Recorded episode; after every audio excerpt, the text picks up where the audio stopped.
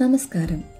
Naturalist ഫൗണ്ടേഷന്റെ വന്യാരവം എന്ന മലയാളം പോഡ്കാസ്റ്റിന്റെ പുതിയ എപ്പിസോഡിലേക്ക് എല്ലാവർക്കും സ്വാഗതം.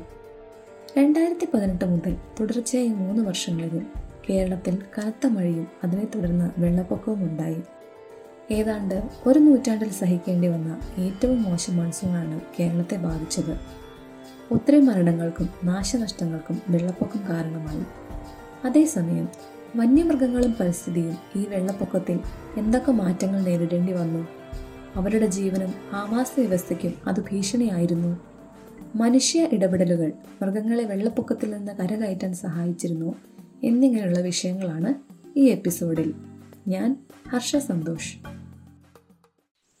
നൂറു വർഷത്തിനിടയിലെ ഏറ്റവും ഭീകരമായ വെള്ളപ്പൊക്കങ്ങളിൽ ഒന്നായിരുന്നു ഇവ. മുപ്പത്തൊമ്പത് അണക്കെട്ടുകളും ചരിത്രത്തിൽ ആദ്യമായി തുറന്നു. പ്രളയം വ്യാപകമായി ചർച്ച ചെയ്യപ്പെട്ടിട്ടുണ്ട്. അതിന്റെ പ്രത്യാഘാതങ്ങളിൽ കാര്യമായി ശ്രദ്ധ ചെലുത്തിയിട്ടില്ല. സംസ്ഥാനത്തിന്റെ വിവിധ ഭാഗങ്ങളിൽ വെള്ളപ്പൊക്കമുണ്ടായതിനാൽ നിരവധി വന്യമൃഗങ്ങൾ മരിക്കുകയും വനഭൂമിക്ക് വ്യാപകമായ നാശനഷ്ടം സംഭവിക്കുകയും ചെയ്തു.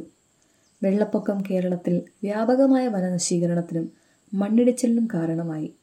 വെള്ളപ്പൊക്കത്തിൽ റോഡുകളും പാലങ്ങളും ഒലിച്ചുപോയപ്പോൾ നിരവധി മരങ്ങൾ കടപുഴകി.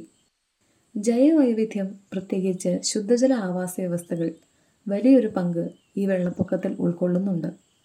ഭീഷണി നേരിടുന്ന ജീവികൾക്ക് പ്രളയം വിനാശകരമായ പ്രത്യാഘാതങ്ങൾ ഉണ്ടാക്കാനുള്ള സാധ്യത ഏറെയാണ് ഒരൊറ്റ പ്രളയം മതി എൻഡമിക് സ്പീഷീസുകളെ വംശനാശത്തിലേക്ക് നയിക്കാൻ. പെരിയാർ ദേശീയോദ്യാനത്തിലെ കടുവ സംരക്ഷണ കേന്ദ്രത്തിൽ നിന്ന് രണ്ട് കടുവകളുടെ മരണം റിപ്പോർട്ട് ചെയ്യപ്പെട്ടിട്ടുണ്ട്. പോസ്റ്റ്മോർട്ടം പരിശോധനയിൽ മൃഗങ്ങളുടെ ശ്വാസകോശത്തിനുള്ളിൽ വെള്ളം കണ്ടെത്തിയിരുന്നു. വനം വകുപ്പിന്റെ കണക്കുകൾ പ്രകാരം മണ്ണിടിച്ചിലും വെള്ളപ്പൊക്കത്തിലും അഞ്ച് ആനകൾ ചത്തു.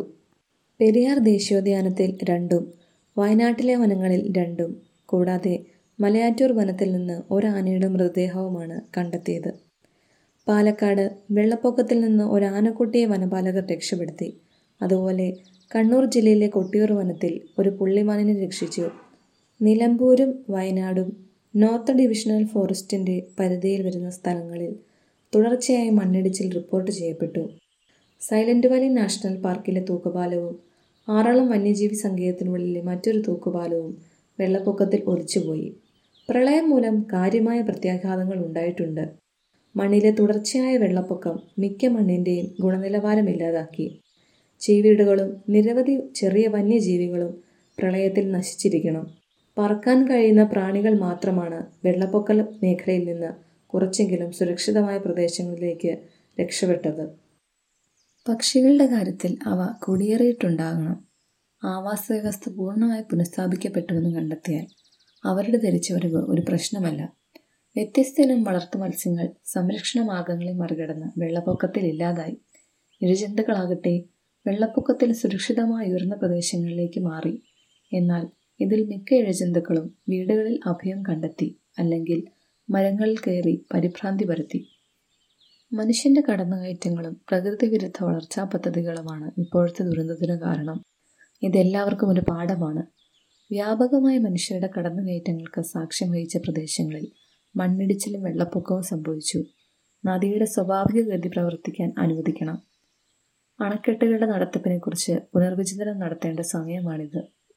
ഗവൺമെന്റിന്റെ അഭിപ്രായത്തിൽ കഴിഞ്ഞ തൊണ്ണൂറ് വർഷത്തിനിടയിൽ ഈ അളവിലൊരു വെള്ളപ്പൊക്കം ഉണ്ടായിട്ടില്ല. രണ്ടായിരത്തി പതിനൊന്നിലെ ഗാഡ്ഗിൽ കമ്മിറ്റി റിപ്പോർട്ട് അനുസരിച്ച് മഴ ബാധിച്ച പല പ്രദേശങ്ങളും സംരക്ഷണം ആവശ്യമുള്ള പാരിസ്ഥിതിക സെൻസിറ്റീവ് സോണുകളാണ്. ഉത്തരവാദിത്തമില്ലായ്മ കാണിക്കുന്ന പരിസ്ഥിതി നയമാണ് കേരളത്തിലെ സമീപകാല പ്രളയത്തിനും ഉരുൾപൊട്ടലിനും കാരണം. വെള്ളപ്പൊക്കത്തെ മനുഷ്യനിർമ്മിതമായ ദുരന്തം എന്നും വിളിക്കാം. വിഭവങ്ങൾ സംരക്ഷിക്കാൻ കമ്മിറ്റി റിപ്പോർട്ട് ശുപാർശ ചെയ്തിരുന്നെങ്കിലും ആ ശുപാർശകൾ നിരസിക്കപ്പെട്ടു. മണ്ണിടിച്ചിലിനൊരു പ്രധാന കാരണം ക്വാറിയാണെന്നും ചിലർ അഭിപ്രായപ്പെട്ടു. സ്വകാര്യ കക്ഷികളുടെ അനധികൃത വനഭൂമി ഏറ്റെടുക്കൽ സമീപകാല ദുരന്തത്തിന്റെ പ്രധാന കാരണങ്ങളായി മറ്റ് പരിസ്ഥിതി സംരക്ഷകർ വിരൽ ചൂണ്ടുന്നു. അണക്കെട്ടുകളിൽ വെള്ളമുയർത്തുന്ന പാരിസ്ഥിതിക ആശങ്കകളെക്കുറിച്ചുള്ള ചർച്ചകൾ ആവശ്യമാണ്. മണ്ണിടിച്ചിൽ പോലുള്ള പാരിസ്ഥിതിക അപകടങ്ങൾക്ക് ക്വാറി ഒരു പ്രധാന കാരണമാണ്. അതിനു പുറമെ പരിസ്ഥിതി ദുർബല പ്രദേശങ്ങളിലെ കെട്ടിടങ്ങളും ഒരു കാരണമാണ്. പ്രകൃതിയെ നശിപ്പിക്കുന്ന അത്തരം പ്രദേശങ്ങളിലെ റിസോർട്ടുകൾ ഹോട്ടലുകൾ എന്നിവയും ഒരു ദുരന്തത്തിന് കാരണമാകും. സംസ്ഥാനം പരിസ്ഥിതിക്ക് മുൻഗണന നൽകേണ്ടത് ആവശ്യമാണ്. കേരളത്തിലെ വെള്ളപ്പൊക്കം ഇന്ത്യയിലെ മോശം ഡാം മാനേജ്മെന്റിന് എടുത്തു കാണിക്കുമെന്ന് ചിലർ അഭിപ്രായപ്പെട്ടിരുന്നു. മഴക്കാലം ആരംഭിക്കുന്നതിന് മുൻപ് കേരളത്തിലെ ഡാമിലെ വെള്ളം ഒഴിപ്പിച്ചിരുന്നെങ്കിൽ വെള്ളപ്പൊക്കത്തിൽ നിന്നുള്ള നാശനഷ്ടങ്ങൾ കുറവായിരുന്നേനെ എന്ന അഭിപ്രായവുമുണ്ട്. ഭൂഗർഭജലം ഒരു വലിയ ജലസ്രോതസ്സാണ്. എന്നാൽ അശാസ്ത്രീയമായ നിർമ്മാണങ്ങളും ഖനനവും ക്വാറികളും നടത്തി ഈ ജലസ്രോതസ് ഇല്ലാതാകുന്നു. ഇത് മണ്ണിനെ സമ്മർദ്ദത്തിലേക്കും മണ്ണിടിച്ചിലേക്കും നയിക്കാൻ കാരണമാകുന്നു. കേരളത്തിൽ ആയിരത്തഞ്ഞൂറിലധികം അനധികൃത ക്രഷർ ക്വാറി യൂണിറ്റുകളുണ്ട്. അതിനു പുറമെ ഭൂഗർഭ പ്രദേശങ്ങളിൽ അനധികൃത കെട്ടിടങ്ങൾ പ്രത്യക്ഷപ്പെടുന്നു. അതിനാൽ കനത്ത മഴ വെള്ളപ്പൊക്കത്തിന് കാരണമാകും. ഇവയ്ക്കെല്ലാം മനുഷ്യരാണ് ഉത്തരവാദികൾ. അതിശക്തമായ മഴയ്ക്കൊപ്പം വെള്ളപ്പൊക്കത്തെക്കുറിച്ചുള്ള വിശകലനം കാണിക്കുന്നത് വെള്ളപ്പൊക്കം പശ്ചിമഘട്ടത്തിന്റെ വ്യാപകമായ നാശവുമായി ബന്ധപ്പെട്ടിരിക്കുന്നു എന്നതാണ്.